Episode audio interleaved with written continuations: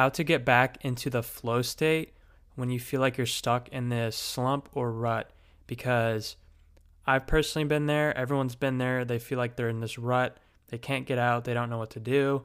They're just so unmotivated. And yeah, let's just get right into it, guys.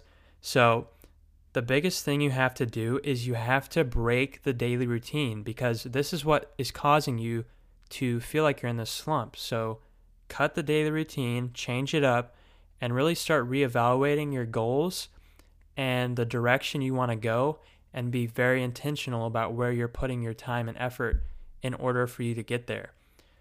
Um, the second thing is you have to make a plan for yourself, but you also have to allow yourself time to fail and to learn because pretty much 100% of the time, nothing is going to go perfect or exactly according to plan right from the start.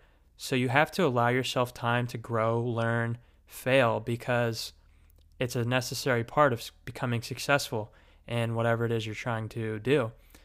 Um, and that's really something I was hard on myself because, as being someone that is very OCD, a perfectionist, all this stuff, I was like, it has to be perfect right from the start, you know, every little detail, stuff like that, which is good. You, you know, you definitely want to add value and provide things and make it look very good, um, stuff like that, like try your hardest, whatever. But it's a learning process. You have to allow yourself to be able to grow, you know?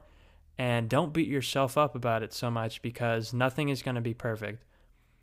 Um, and the, okay, the third one, which is probably one of the biggest things that has helped me the most is, and I've talked a lot about this on the podcast before, is surrounding yourself with very ambitious and supportive people. So, what I mean by this is, you want to start obviously making these high value friends, high value connections, networking, stuff like that. But you also have to reevaluate your current, you know, friends you have, people you're spending time with, because if they're really not adding much value to your life or they're really not benefiting you in a positive way and they're really dragging you down, you don't want them around you. They're literally just going to drag you down. Um, and it's infectious. It literally will infect you. That um, unmotivated, lazy, that lifestyle, it will infect you and it will start to affect your own life. So, and I don't mean you have to just completely cut people out of your life and ghost them, stuff like that, but you have to start distancing yourself from them and really start surrounding yourself with these people that are letting you become the best version of yourself and supporting you in that journey. Um, and so the last thing is you have to start learning on a daily basis. And I can't stress this enough how much reading has helped me in the past year or two. And I'll admit, like a lot of the times when I read or when I like plan on reading, I really don't want to do it. And you know, you just have to and it's it's boring. A lot of the times it's really really boring. But always trying to expand your knowledge is one of the best things you can do for yourself because you're investing in yourself by learning this new material. And also, you really want to track your progress. So, th- something I do is I have a daily uh, journal that I just write all my thoughts in.